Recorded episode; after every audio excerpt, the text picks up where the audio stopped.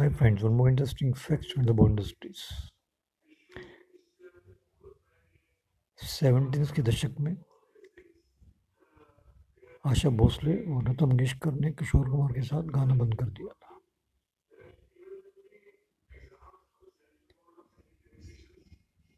कोई बड़ा कारण नहीं था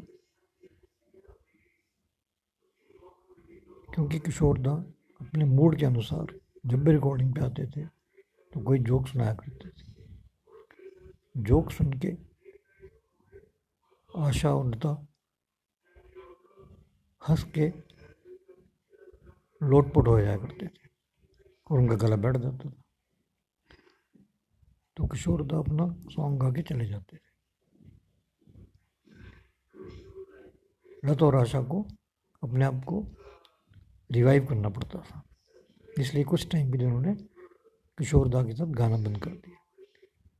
लेकिन उसी समय एक पिक्चर बनी, आपकी कसम। उस पिक्चर में एक सॉन्ग था। सुनो, कुछ कहो, कुछ कहा, कुछ सुना, कुछ हुआ क्या? अभी तो नहीं, कुछ भी नहीं।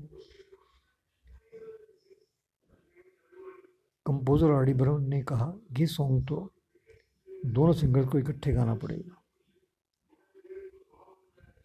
उसके बाद लता और किशोर ने साथ साथ गाना शुरू किया, क्या आप जानते हैं? Thank you